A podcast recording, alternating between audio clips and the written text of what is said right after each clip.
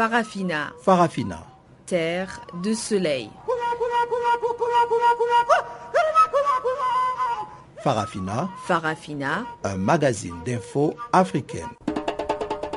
Présentation Pamela Akoma.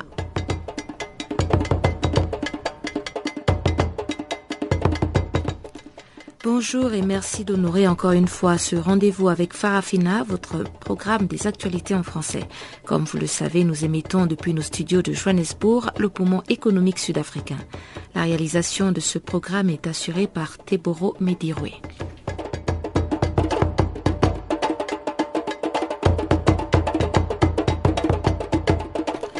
À la une, au Zimbabwe, Morgan Tsvangirai soupçonne la commission électorale de partialité et le collectif centrafricain « Touche pas à ma constitution » va bientôt revoir ses statuts. Voici donc quelques points forts de l'actualité du jour qui vous seront développés tout de suite après la présentation du bulletin des actualités par Nadège Sinarinzi.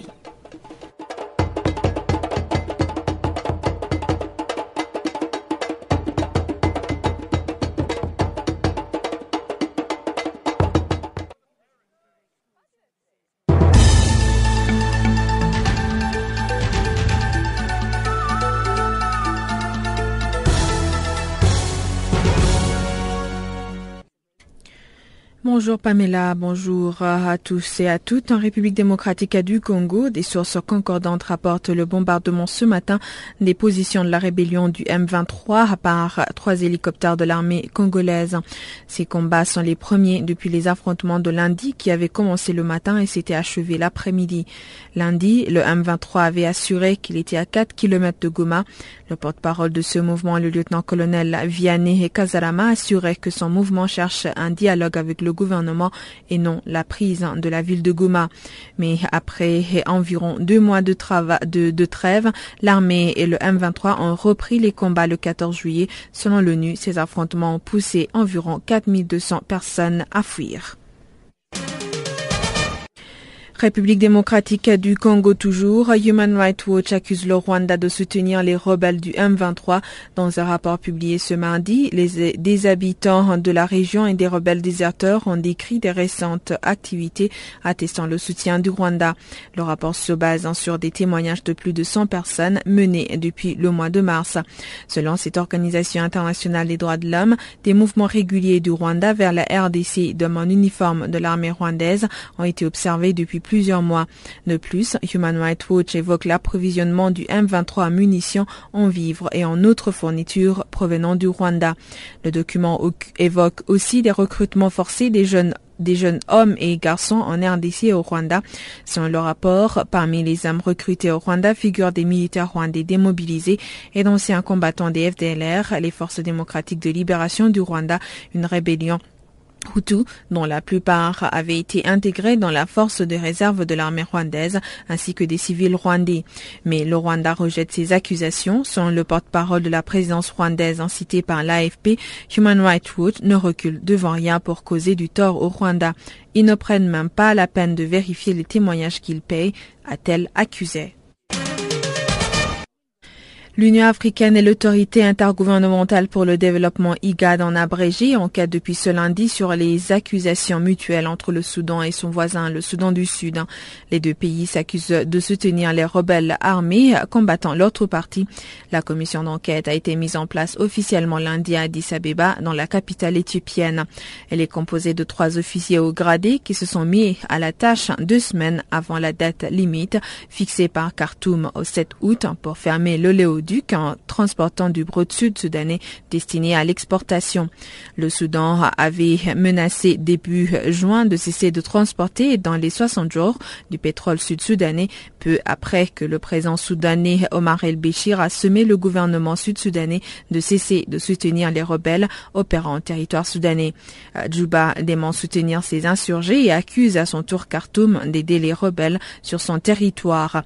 Une zone tampon démilitarisée devait être établie également entre les deux pays, couvrant une distance d'à peu près deux mille kilomètres.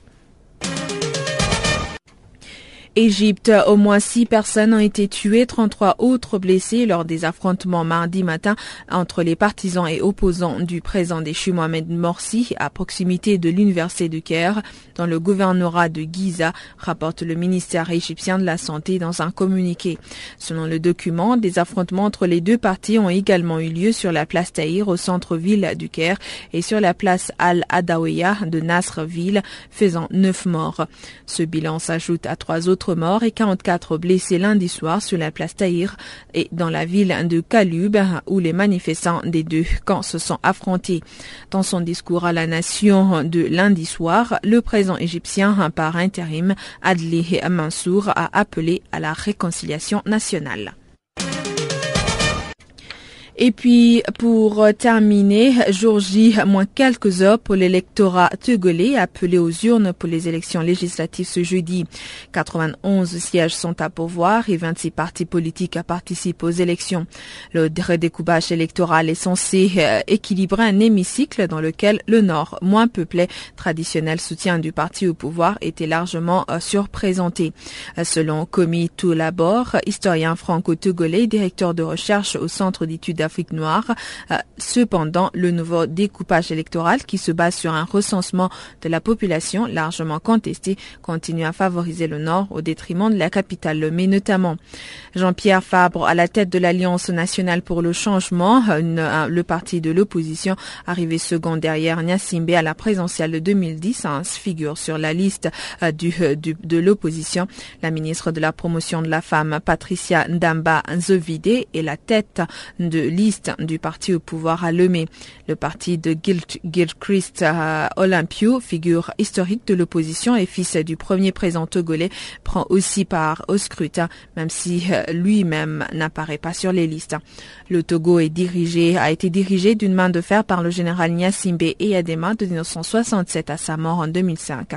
Porté au pouvoir par l'armée, son fils Faure Gnassingbé lui a succédé en deux mille cinq. Il a remporté en deux mille cinq puis en deux mille dix des scrutins présentiel dont les résultats ont été contestés par l'opposition. Vous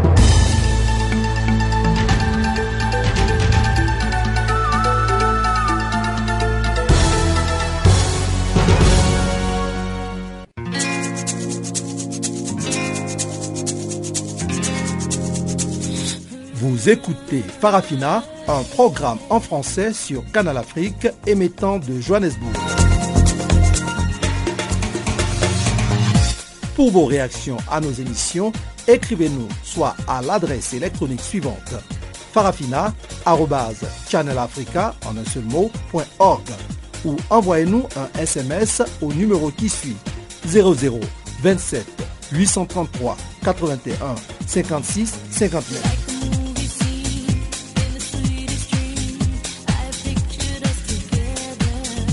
Notre adresse électronique farafina arobase channel africa en un seul mot point org ou par S M S zéro zéro vingt-sept huit cent trente-trois quatre-vingt-et-un cinquante-six cinquante-neuf.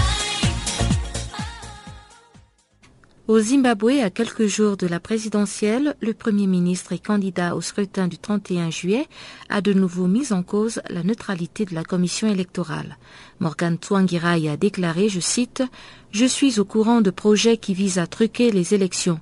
Ces projets vont mobiliser des éléments de mots force de sécurité. » Fin de citation de Morgan Tsvangirai lors d'un meeting à Roussape, à quelques deux cents kilomètres au sud-est de la capitale Harare. Médard Abengue a fait l'analyse des propos du président candidat du président candidat du M L C. Écoute. Les élections sont en train d'être organisées sur fond d'un conflit et d'une tension. Euh, D'abord, la date euh, qui a été retenue n'a pas été retenue à l'unanimité. C'est Mugabe qui l'a choisi. Euh, euh, L'opposition a tenté de compter sur la S A D C pour reporter euh, la date euh, bon, suggérée par Mugabe. Ça n'a pas réussi. Euh, la Cour euh, euh, suprême a tranché en faveur euh, de Mugabe. Voilà qu'ils sont en train d'aller à des élections très précipitées. Bon, en fait... Il est très, très, serait très naïf de s'attendre à une élection libre et démocratique parce que euh, les rouages dans lesquels les élections sont en train d'être organisées ne sont pas susceptibles d'aboutir euh, euh, à un résultat objectif. Donc c'est, euh, je pense que ça ne va pas être une surprise euh, euh, le résultat des élections. Est-ce que c'est une attitude avec laquelle il devrait aborder ces élections-là? S'il est en train de, de s'alarmer, de faire toutes ces plaintes-là, donc d'abord son souci c'est que les élections soient reportées et que d'autres dispositions soient prises pour organiser des élections dans un contexte plus apaisé et pacifique. Donc euh, la déclaration qu'il a faite, c'est juste pour attirer l'attention Euh, de la communauté régionale qui est la SADC et puis l'Union africaine et les autres organisations internationales que euh, ce n'est pas opportun d'organiser les élections dans ces conditions parce que Mugabe va tricher, il a le contrôle de qui, il a le contrôle des services de sécurité, des médias au niveau national, tout ça. Bon, en fait, c'est ça, l'objectif euh, majeur c'est celui-là. Donc, et Tsvangirai veut que les élections soient reportées. Alors, il, il se méfie déjà du processus avant même que les gens n'aillent aux urnes. Est-ce que, selon vous, un report de cette élection présidentielle serait une solution? Il faut, il faut, il faut tenir compte de la situation euh, zimbabwéenne d'une manière globale. Euh, euh, Morgan Tsvangirai est toujours accusé d'être le pion des Anglais. Et Mugabe, quel que soit son âge, est toujours considéré comme l'homme qui protège la souveraineté du Zimbabwe. Euh, je ne pense pas, même si, même si on reporte les élections, je ne pense pas qu'il y aura grand changement. Et même l'Union africaine est au courant, c'est-à-dire que c'est euh, les circonstances dans lesquelles euh, Mugabe et Tsvangirai sont en train de cohabiter. Alors, euh, je ne pense pas qu'il y aura un profond changement, même si on reporte les élections. Le contexte et la configuration politique et sociale seront les mêmes. Alors, euh, euh, il faut du temps. D'abord, les réformes qui étaient prévues avant les élections ont été ébauchées après référendum. Donc, ils n'ont pas euh, terminé à faire les réformes qu'il fallait avant d'aller aux élections. La date a été choisie d'une manière précipitée pour ne pas prendre l'autre côté Euh, de prendre contrôle des choses, donc je parle de l'opposition. Alors, en fait, euh, le problème zimbabwéen, c'est un problème plus ou moins complexe. Hein. Cette jeune fille-là, j'ai peur de danser avec elle. Hein. Fais pas le con quand même, t'attraperas tout de même pas le V I H en dansant avec une meuf. Imaginez un monde où les gens se basent sur du concret et non sur des croyances, et où les malades ne sont pas rejetés par crainte, mais entouré d'un mot. Il a le V I H. Moi, je suis pas l'employé, hein. C'est votre faute. Il est maudit. Un monde où tout le monde comprend que la stigmatisation est l'un des facteurs conduisant à la propagation du V I H et où il n'y a aucune honte à connaître son statut sérologique. Imaginez la possibilité d'une génération sans V I H. Ça commence avec vous. En savoir plus, consultez le w w w point it begins with you point org. Le collectif centrafricain Touche pas à ma constitution a émis quelques réserves sur la nouvelle charte de la transition signée par le président Michel Djotodia.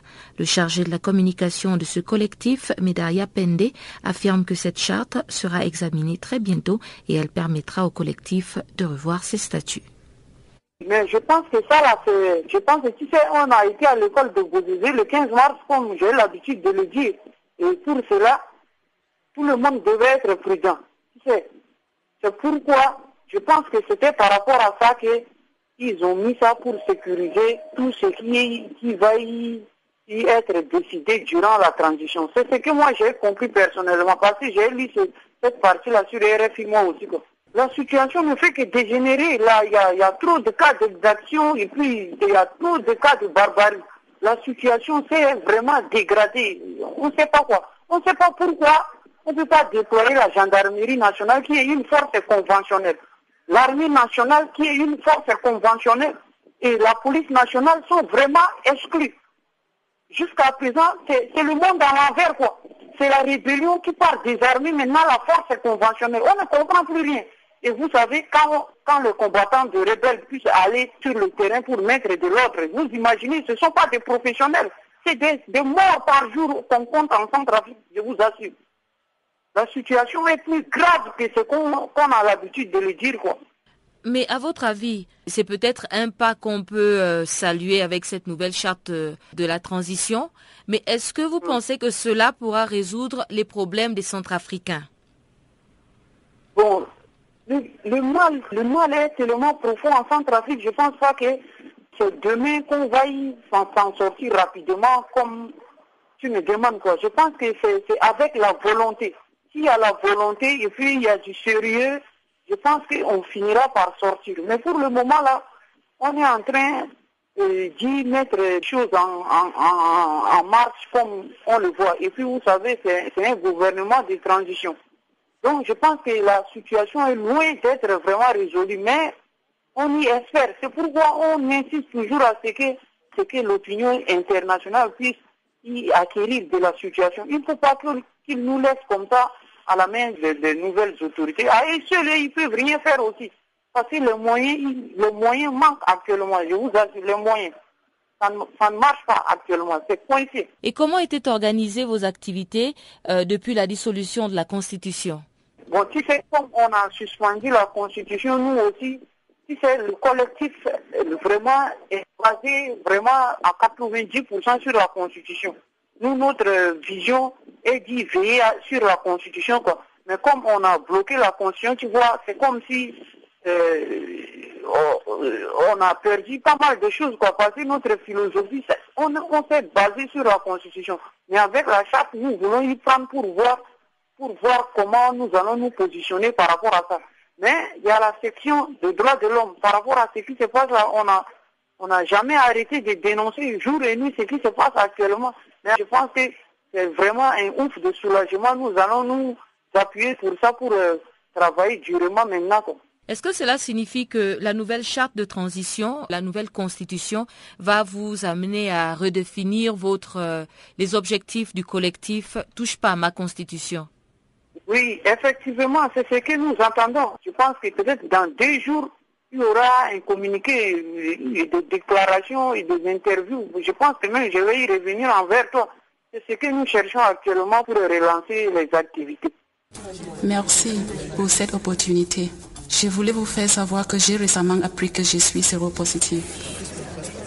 Maintenant que je connais mon statut sérologique, je peux me protéger et protéger ceux que j'aime. Imaginez un monde qui encourage les gens à parler du V I H sida afin que nous puissions combattre tous ensemble avec succès. Il a le V I H. Moi, je suis pas l'employé, hein. C'est votre faute. Il est maudit. Un monde où tout le monde comprend que la stigmatisation est l'un des facteurs conduisant à la propagation du V I H et où il n'y a aucune honte à connaître son statut sérologique. Imaginez la possibilité d'une génération sans V I H. Ça commence avec vous. En savoir plus, consultez le w w w point it begins with you point org. La Somalie, la Fédération internationale des journalistes, appelle les hautes autorités du pays à revoir le projet de loi approuvé la semaine dernière par le gouvernement. Cet appel intervient après celle de la Commission des droits de l'homme de l'ONU dimanche dernier qui demandait au président Hassan Sheikh Mohamoud de stopper le processus d'adoption de ce projet, jugé liberticide par les professionnels des médias. Selon Gabriel Baglo, directeur Afrique de la Fédération internationale des journalistes, le nouveau projet exige aux, exige aux journalistes de relever leurs sources, ce qui est contraire aux principes internationaux sur la liberté de la presse.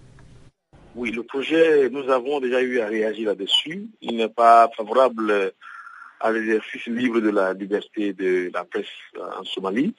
Nous avons demandé aux autorités de revoir ce projet de loi sur les médias et de le rendre favorable à l'exercice de la profession du journaliste, des journalistes.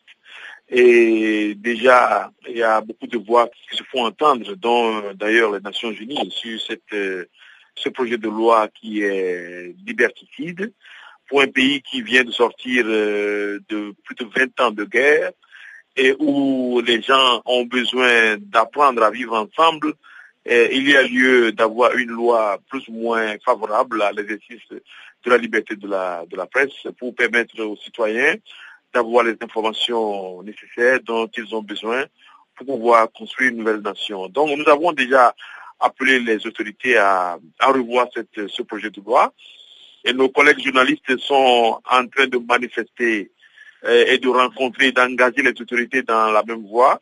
Et nous sommes en train de les soutenir et nous espérons que les autorités somaliennes euh, écouteront la voix de la raison et voudront bien revoir cette, ce projet de loi pour le rendre plus, plus respectueux de, des normes internationales en matière de liberté et de la liberté de la presse. Et pour être un peu, un peu plus précis, quelles sont les lacunes que vous avez observées par rapport à ce projet? Mais ce projet euh, fait obligation aux journalistes de révéler leurs sources dans certaines circonstances. Euh, ben, à partir du moment où les journalistes commencent à révéler leurs sources, ce n'est plus du journalisme. Donc euh, c'est déjà euh, une des règles fondamentales, la protection des sources. Donc si le, le projet, si la loi doit faire obligation aux journalistes de révéler leurs sources, euh, ça devient un peu dangereux dans un contexte comme la, la Somalie. Il y a, il y a beaucoup d'autres aspects de, de ce projet de loi sur lequel nous sommes en train de, de demander l'avis technique des, des, des juristes pour essayer de proposer aux, aux, aux autorités somaliennes euh, les amendements qu'il faut apporter à ce, à ce projet pour, pour le rendre euh, euh, respectueux des normes internationales. Aujourd'hui, avant l'adoption de ce projet, quelle est la situation générale euh, de, la, de la presse, hein, des journalistes dans ce pays ? La Somalie, c'est un État en faillite. Euh, il n'y a pas eu de, d'autorité de l'État jusqu'à récemment. Donc, euh, vous connaissez tout le processus de, de maintien de la paix des Nations Unies, de l'Union africaine de, et de plusieurs organisations et États euh, pour arriver à la situation actuelle. Le pays est en train de se reconstruire progressivement, euh, mais chaque année, il y a une bonne dizaine de journalistes qui sont assassinés. Cette année déjà, nous avons plus de quatre journalistes qui sont déjà assassinés. Donc, euh, les journalistes en Somalie sont perpétuellement en état de siège, euh, qui ne sont pas assassinés par les Chebabs. C'est parfois le, les forces euh, gouvernementales qui parfois les traquent. Donc, c'est déjà une situation suffisamment difficile. Il ne faut pas y ajouter une loi qui va rendre la vie plus compliquée aux journalistes. C'est d'ailleurs pourquoi nous demandons aux autorités de revenir sur cette loi.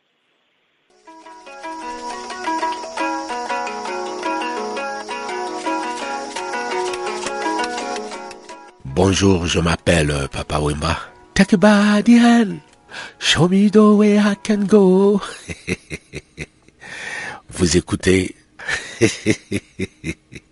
Show me the way I can go. Take a body hand. Canal Africa.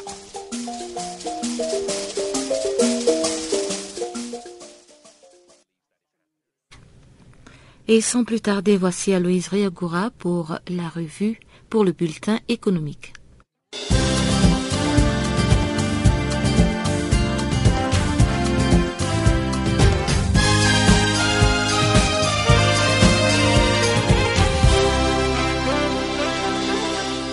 Bonjour mesdames, bonjour messieurs, je vous remercie d'être à l'écoute de notre bulletin économique. Pour la Banque mondiale, il est impératif que les pays d'Afrique subsaharienne améliorent leur gouvernance dans le domaine foncier s'ils veulent réaliser une croissance économique rapide et la traduire en opportunités d'emploi pour des milliers d'Africains et en une réduction significative de la pauvreté. Son dernier rapport souligne qu'en Afrique subsaharienne, soixante-dix pour cent des exploitants agricoles sont des femmes, mais que celles-ci n'ont pas accès à la propriété de la terre à cause des lois coutumières. Le rapport de la Banque mondiale invite l'Afrique subsaharienne à révolutionner son agriculture, notamment en transformant ses programmes de redistribution agraire et en développant les terres inutilisées, estimées à plus de deux cent deux millions d'hectares. Ainsi, ces pays pourraient mettre fin à la pauvreté en produisant davantage de nourriture, conclut le rapport. Le magazine francophone Forbes Afrique couvre mardi à Brazzaville, au Congo, son forum économique annuel sur le thème « Financement des infrastructures, entrepreneuriat et nouveaux modes de consommation ». Le forum Forbes Afrique deux mille treize est consacré à l'émergence des classes moyennes africaines et va s'organiser autour des tables rondes. Le forum bénéficiera de la participation de plusieurs experts et acteurs reconnus du monde des affaires qui interviendront dans les débats sur, notamment, les thématiques liées au financement des infrastructures, aux nouveaux marchés et leurs conséquences sur l'emploi et sur les changements majeurs de pratiques culturelles, sociales et économiques induits par le développement rapide des classes moyennes. Le forum Forbes Afrique deux mille treize, qui entend être une plateforme d'échange libre et concret, rassemble des décideurs économiques et politiques du monde entier ayant un intérêt commun pour le développement économique et social du continent africain. On signale la présence de beaucoup de chefs d'État africains au forum, entre autres les présidents sud-africains, sénégalais, ghanéens, de la République démocratique du Congo et du Burkina Faso et l'ancien secrétaire général des Nations Unies Kofi Annan. Le ministre camerounais de l'Agriculture a réceptionné la semaine dernière un centre d'application des technologies agricoles offert par la coopération chinoise. Provisoirement réceptionné au mois d'avril, le Centre d'application des technologies agricoles de Nangaïboko a vu le jour en janvier deux mille onze, après deux ans de travaux de construction, à la faveur d'un protocole d'accord de coopération signé en janvier deux mille huit par les deux pays. Le projet est piloté par l'Université d'agriculture et de foresterie du nord-ouest de la Chine, qui se propose d'ouvrir une antenne au Cameroun pour mieux offrir son expertise et aider le pays à réaliser ses objectifs d'accélération de la croissance économique à travers l'agriculture. Pour le ministre camerounais de l'Agriculture et du Développement Rural, ce don de la Chine tombe à pic, vu que le pays est actuellement engagé dans un vaste programme de restructuration de la production agricole, de lutte contre l'insécurité alimentaire et de création d'emplois. Rappelons à ce propos que le Cameroun tire plus de vingt-six pour cent de son produit intérieur brut de l'agriculture et est cependant importateur net des produits des industries agricoles et alimentaires comme les céréales, le maïs et le riz que le pays produit, mais en quantité insuffisante en comparaison avec les besoins de la consommation locale. Au Congo et dans le domaine minier, la Chine interviendra dans la construction d'une usine d'engrais chimiques à Pointe-Noire, dans le sud du pays. Le projet de potasse de Mengo, dont la fin des travaux est prévue pour fin deux mille quinze, vise à construire une base de production d'engrais de classe mondiale ayant une capacité de production d'un million deux cent mille tonnes de chlorure de potassium par an.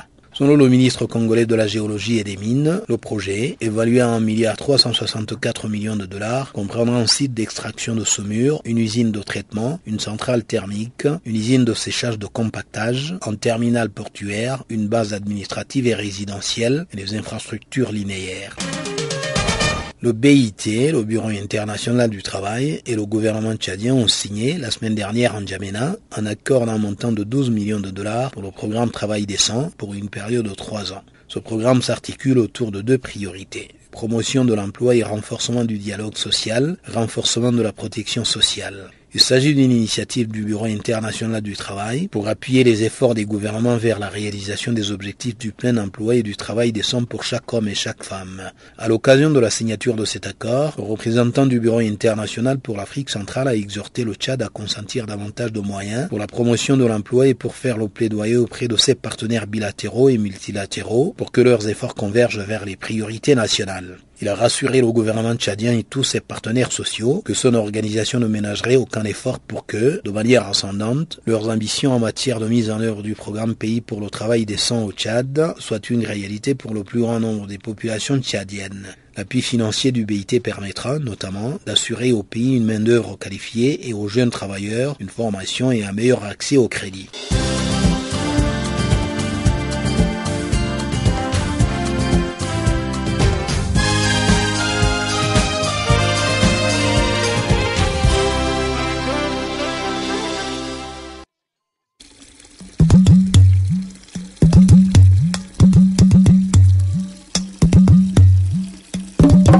Vous écoutez Channel Africa à la radio et sur internet w w w point channel africa point org.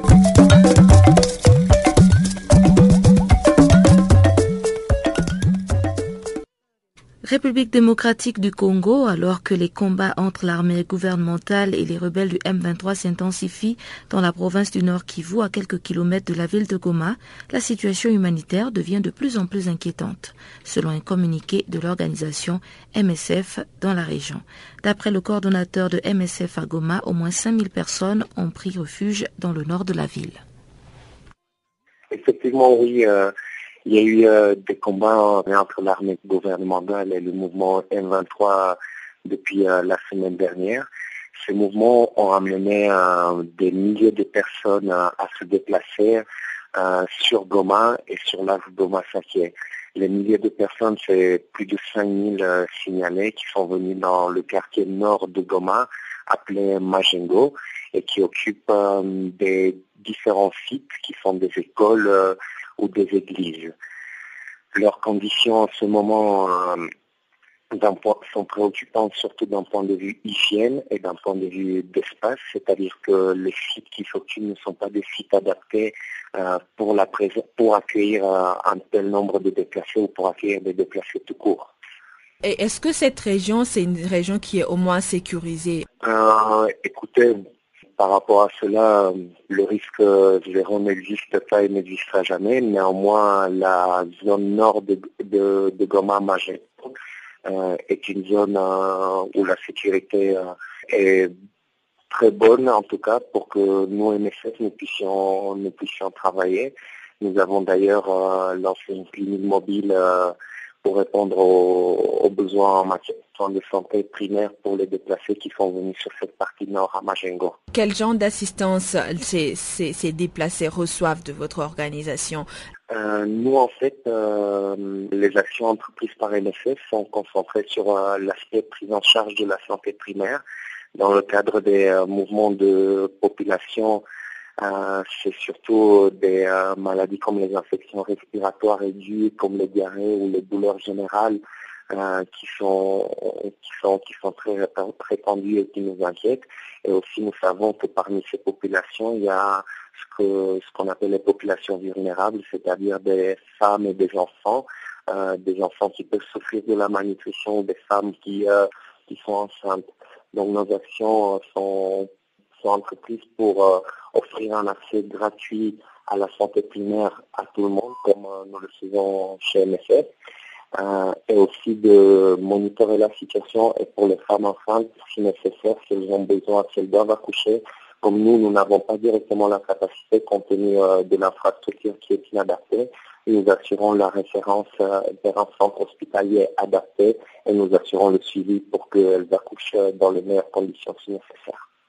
Quels sont les besoins aujourd'hui pour pouvoir venir en aide à ces populations, pour pouvoir mener à terme votre mission ? euh, Les besoins spécifiques, euh, hormis euh, l'aspect sanitaire, d'un point de vue santé que nous sommes, euh, nous sommes présents, sont surtout euh, d'un point de vue hygiène et latrines, mais surtout espace. Les sites euh, qu'ils occupent sont, ne sont pas des sites adaptés pour accueillir des déplacés, ce ne sont pas des sites Euh, ou des camps de déplacés, c'est encore une fois une infrastructure publique ou privée comme des écoles et des églises.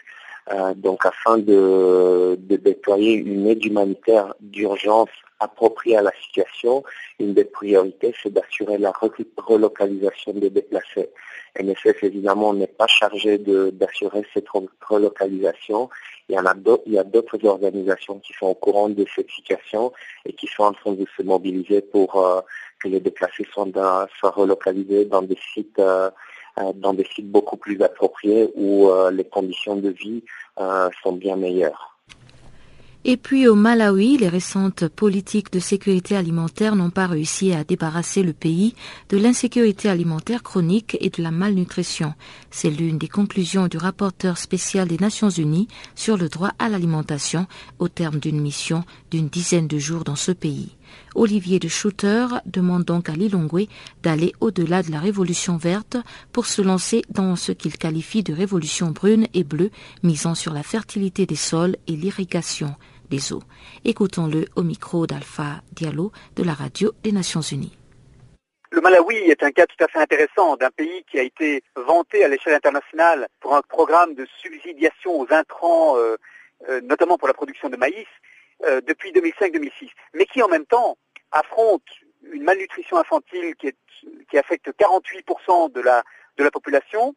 Euh, c'est un pays où la pauvreté rurale n'a pas vraiment régressé et semble même avoir augmenté euh, au cours des années récentes.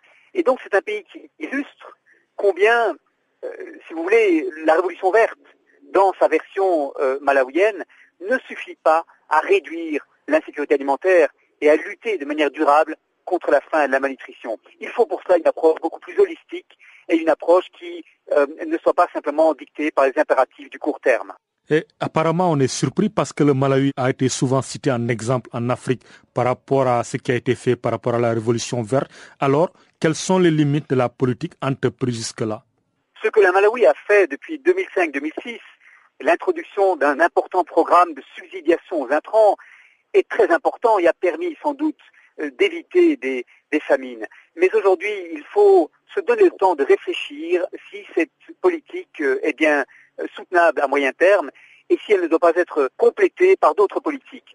Je voudrais parler, au lieu d'une révolution verte, d'une révolution brune pour euh, renforcer la fertilité des sols par des programmes d'agroforesterie, par la plantation de, de plantes légumineuses qui peuvent injecter de l'azote dans, dans les sols. Je veux parler aussi d'une révolution bleue qui peut euh, améliorer l'irrigation et, et la capture de, de l'eau de pluie. Ce sont ces révolutions complémentaires à la révolution verte qui sont aujourd'hui nécessaires.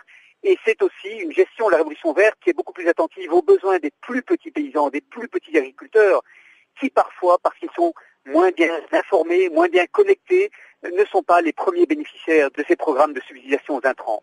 Et pourtant, un quart des Malawites vivent dans l'extrême pauvreté. La moitié des enfants souffrent apparemment de malnutrition aiguë ou grave. Alors comment jugez-vous les mesures prises par les autorités pour remédier à ça au-delà de cette révolution verte? Les mesures qui sont prises sont importantes, qu'elles concernent l'agriculture elle-même ou qu'elles concernent euh, des programmes de protection sociale, des programmes d'alimentation scolaire ou encore des, des programmes de travaux publics pour donner au, de l'emploi à celles et ceux qui n'en ont pas. Mais ces programmes sont encore très insuffisants pour deux raisons. D'abord parce qu'ils sont très dispersés, sans une, une cohérence entre, entre eux. C'est la raison pour laquelle il faut un cadre législatif qui leur donne davantage de, de consistance euh, et de cohérence. Et ensuite, ce sont des programmes largement dépendants du financement de la communauté internationale. Ceci n'est pas soutenable. Et le Malawi doit aujourd'hui euh, développer sa capacité à, à produire euh, ses propres revenus. Il peut le faire, notamment en, en réduisant les avantages fiscaux qui sont accordés aux investisseurs étrangers euh, et en luttant contre les sites de fonds, euh, en luttant contre l'évasion fiscale. Le Malawi perd chaque année l'équivalent, semble-t-il, de... de dix pour cent de son produit intérieur brut, simplement parce qu'il n'arrive pas à lutter de manière efficace contre cette, cette évasion fiscale. Il ne peut pas continuer d'être un pays sous perfusion avec quarante pour cent aujourd'hui du budget public qui dépend de l'aide internationale. Et ceci ne permet pas une véritable appropriation nationale des politiques de développement. Et quand vous soulignez le problème de la dépendance à des engrais chimiques, des travaux de plantation pour énumérer, ou bien sur la culture du tabac, qu'entendez-vous par là? Le tabac représente la principale euh, culture d'exportation du pays. C'est une culture qui, euh, malheureusement, là encore, est, est, est menacée à l'avenir parce que la demande mondiale de tabac euh, se réduit avec les préoccupations qui se manifestent en matière de santé et les conditions de travail dans les plantations de tabac sont, sont extrêmement problématiques, de manière telle que c'est un secteur qui probablement a un avenir relativement limité devant lui. C'est la raison pour laquelle il faut progressivement sortir du tabac, comme il faut sortir du maïs d'ailleurs, euh, au plan, au plan interne. En conclusion, vous dites que le Malawi a surtout besoin d'urgence d'une stratégie nationale de sécurité alimentaire. Alors, quelles leçons les autres pays africains peuvent tirer de cette expérience malawite? Alors, euh, d'autres pays en Afrique euh, ont mis sur pied des stratégies euh, euh, qui sont euh, de nature à envisager le, le long terme de la sécurité alimentaire plutôt que simplement s'en tenir à des mesures de court terme, et parmi eux, je voudrais citer le Sénégal et le Mali, qui ont des, des lois d'orientation agricole tout à fait euh, importantes, qui permettent aux paysans d'influencer les politiques agricoles qui sont censées les concerner. Ce sont des pays qui ont montré la voie en Afrique, et j'appelle d'autres pays d'Afrique à, à imiter ce qu'ont fait beaucoup de pays en Amérique latine, qui ont des stratégies pluriannuelles de sécurité alimentaire, qui sont bien financées, et qui obligent le gouvernement à rendre des comptes à sa population. Et puis, toujours avec les Nations Unies, la reprise des violences dans la région du Darfour, à l'ouest du Soudan, a obligé plus de deux cent cinquante mille personnes à fuir leur village depuis le début de l'année. Selon le Programme alimentaire mondial des Nations Unies, cette nouvelle flambée de violence a provoqué la plus grande vague de déplacements qu'ait connue la région ces dernières années, mettant ainsi à l'épreuve la capacité du P A M à nourrir les familles vulnérables. Elisabeth Beers, porte-parole du P A M à Genève, nous en parle au micro de de notre confrère Alpha Diallo de la Radio des Nations Unies. Le Soudan reste l'une des plus importantes opérations du P A M et la plus complexe aussi, pour aider environ trois millions neuf cent mille personnes qui sont touchées par le conflit, le déplacement et une malnutrition chronique. Ce conflit du Darfour entre maintenant dans sa dixième année. Les récentes violences ont créé de nouveaux besoins auxquels il faut répondre urgemment, et cette insécurité gêne beaucoup le P A M et les euh, travailleurs humanitaires, et si cette insécurité continuait, cela pourrait mettre en péril les gains déjà fragiles de sécurité alimentaire dans ce pays et euh, le mal que nous avons à essayer de construire une résilience de ces communautés. Quelle est Donc, cette situation nouvelle qui vous préoccupe davantage ?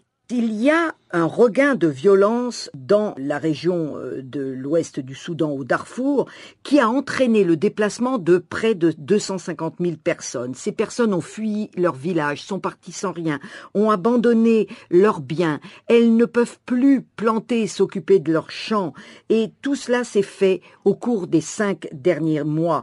On voit une nouvelle escalade de la violence au Darfour avec les conséquences de ces conflits intertribaux qui continue à peser sur justement le mode de vie et la sécurité alimentaire de ces populations. Ces tribus ont des conflits pour la terre, pour les ressources, et nous devons essayer d'aider les familles les plus pauvres et qui en souffrent le plus. Cette situation arrive en pleine saison des pluies, c'est la période où les populations locales plantent leur culture, donc ça va compliquer davantage les mois à venir, les années à venir, la situation au Darfour. En effet, cette situation arrive au moment de la saison des semences, là où les paysans devraient cultiver leurs champs, et ils ne sont pas là. Actuellement, le programme alimentaire mondial a prépositionné des stocks alimentaires, puisque à partir de mai, début de la saison des pluies, certaines routes deviennent totalement inaccessibles. Donc, le prépositionnement de stocks alimentaires est nécessaire, il a été fait, mais il faut continuer, puisque quand les stocks euh, vont diminuer, il faudra les renouveler. Donc euh, le P A M lance un appel à la communauté internationale pour les contributions financières. Cette opération du Soudan coûte pour l'année au P A M près de quatre cents millions de dollars, trois cent quatre-vingt-dix-sept millions très exactement. Il nous en manque deux cent dix-sept millions. Et cet argent est vraiment nécessaire, vu l'escalade de la violence et la situation qui se détériore. Est-ce que cette dernière escalade de la violence au Darfour augmente juste vos besoins en termes de population à aider, ou bien ça vous pose plus des défis sécuritaires? Les deux problèmes sont liés. L'insécurité gêne la distribution de l'aide alimentaire, gêne le mouvement du personnel humanitaire, gêne le transport de euh, l'assistance et euh, donc l'accroissement de personnes déplacées nous demande euh, d'augmenter et de monter en puissance euh, au niveau des opérations. Donc parallèlement, il y a une augmentation des besoins et une augmentation des difficultés d'accès. C'est pourquoi euh, nous devons au plus vite, quand c'est possible et quand nous avons accès, prépositionné, distribué de l'aide, et cet argent est extrêmement euh, nécessaire et euh, important, vital. À ce stade, avec la saison des pluies, quelle est l'urgence pour le P A M et pour les humanitaires par rapport à ces populations déplacées par le conflit au Darfour, mais aussi euh, qui sont réfugiées au Tchad? La nature du conflit donc est devenue extrêmement complexe et les deux cent cinquante mille personnes qui sont déplacées internes, c'est une chose, nous devons les aider, mais il y a aussi euh, les près de trente mille personnes qui ont quitté, qui ont fui vers le Tchad voisin et qu'il faut également aider là-bas. Jusqu'à présent, il y en a seize mille qui ont été enregistrés en tant que réfugiés et c'est seize mille s'ajoutent aux trois cent mille réfugiés qui se trouvent du Darfour, qui se trouvent déjà au Tchad. Donc il faut également coordonner avec l'opération d'aide alimentaire au Tchad qui est extrêmement importante et l'équipe du Tchad actuellement travaille d'arrache-pied pour aider ces réfugiés. Retour encore avec Aloïse Riagoura, mais cette fois-ci avec la revue de la presse.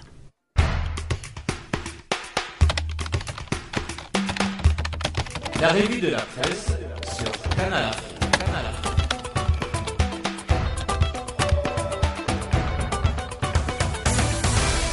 Mesdames et messieurs, merci d'être à l'écoute de notre revue de la presse. Bonjour. Le Nil, longtemps et toujours source de vie, de prospérité et d'espoir, va-t-il bientôt devenir source de conflits armés ? Trop tôt pour l'affirmer, mais le journal La Tribune n'exclut pas cette possibilité, surtout que, selon lui, un autre protagoniste, et de taille, vient de se manifester ouvertement. Il s'agit, selon le journal, d'Israël.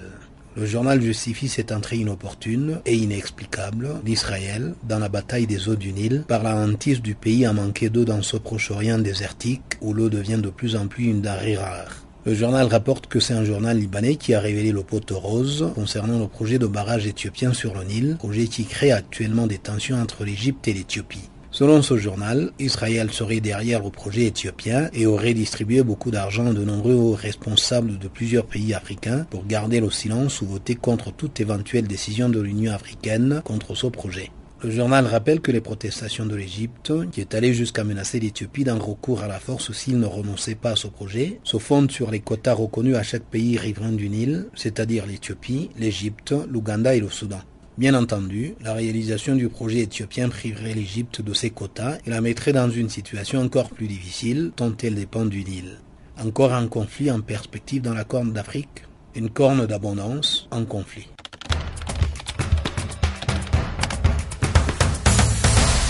On est déjà à moins d'une semaine du premier tour de l'élection présidentielle malienne, mais jusqu'ici, personne ne semble vraiment croire qu'elle aura lieu.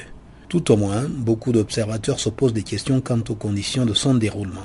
En effet, les violences de jeudi et vendredi, qui ont fait quatre morts à Kidal, au nord du pays, et les enlèvements, samedi, d'agents électoraux et d'un élu plus au nord, à Thessalite, font planer de très sérieux doutes sur la tenue du scrutin dans cette région du nord, où la rébellion Touareg n'a pas encore déposé les armes. Le journal souligne aussi la persistance de la suspicion contre ce qu'on appelle ici les peaux claires, entendez les Maliens d'origine arabe et Touareg, toujours assimilés au groupe djihadiste et au M N L A, mouvement considéré, à tort ou à raison, comme les responsables des malheurs du pays. La question qui se pose ici est de savoir si l'objectif initial assigné à cette élection, c'est-à-dire résoudre la crise politique du pays, sera atteint. Beaucoup en doutent.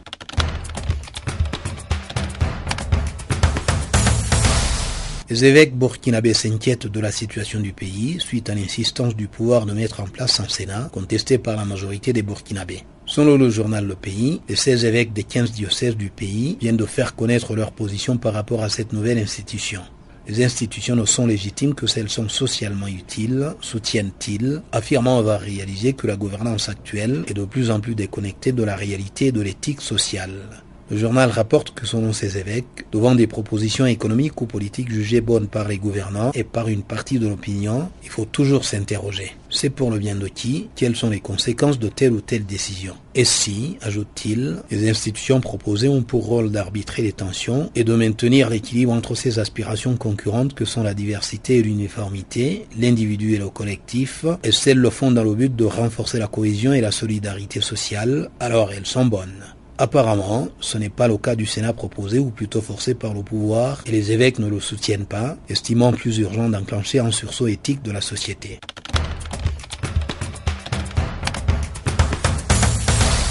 La Tunisie va-t-elle vers l'acte deux de sa révolution, à l'exemple de l'Égypte ? Selon presse point T N, le ras-le-bol est perceptible dans le pays et les citoyens n'attendent plus rien de leurs élites, de gauche ou de droite. Le journal est très critique de la performance du pouvoir qu'il estime embourbé dans, je cite, « le grand cafouillage ». Écoutons cette critique du journal qui nous donne une idée de l'atmosphère sociale qui prévaut actuellement en Tunisie. Le grand cafouillage continue de plus belle, après la prolifération des commissions qui discutent de tout et de rien, sans aboutir à rien de concret, aux grandes dents des citoyens qui n'attendent plus rien de leurs élites, de gauche ou de droite, voici que la rue décide de se prendre en charge, d'assurer sa propre sécurité et de prendre les devants, estimant que l'État n'est plus à même d'assumer sa mission initiale, celle de protéger le Tunisien contre toute forme d'abus ou de violence. À la lecture de ce passage, on est tenté de se demander si la Tunisie n'est pas dans le sillage de l'Égypte.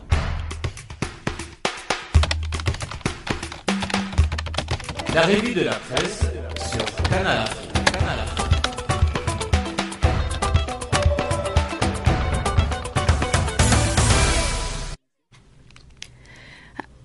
Nadège Sinarinzi va nous parler de sport maintenant. Écoutons-la.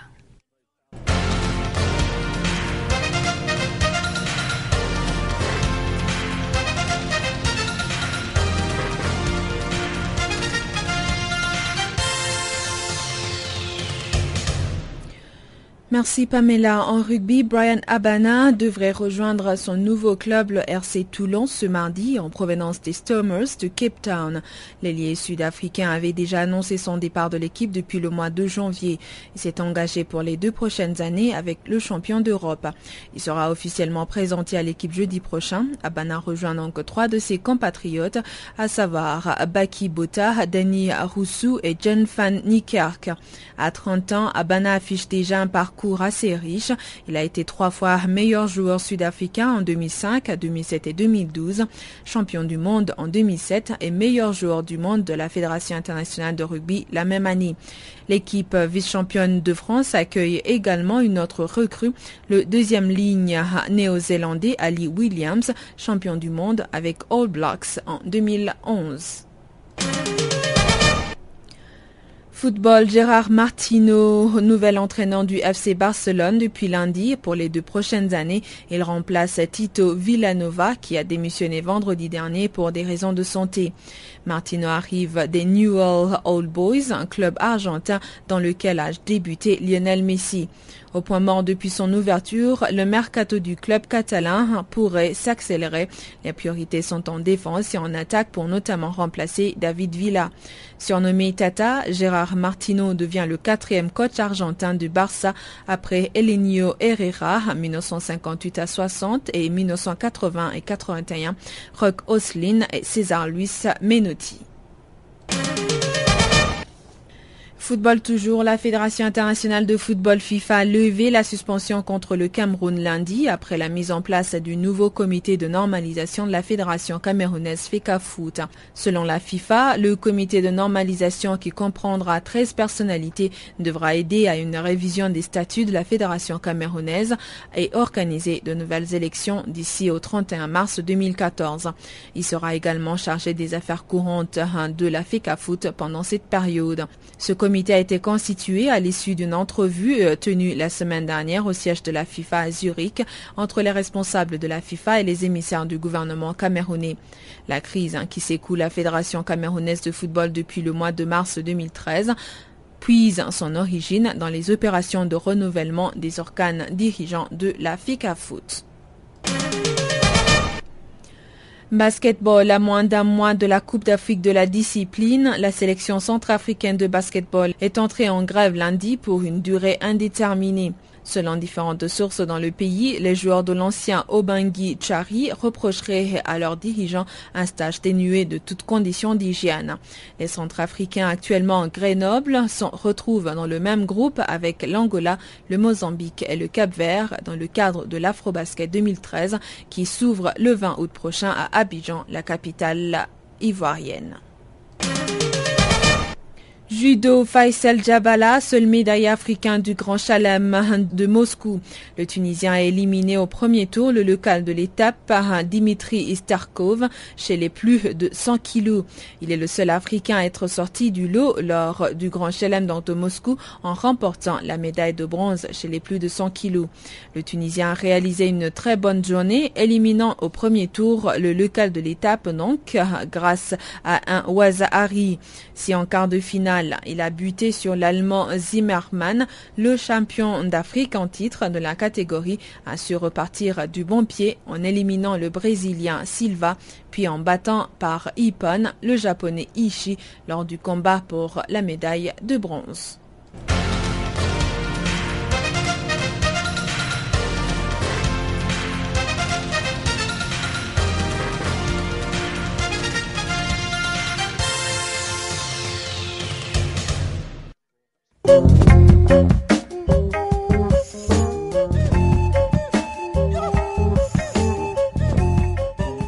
Ainsi s'achève Farafina. Merci d'avoir été des nôtres. Au revoir.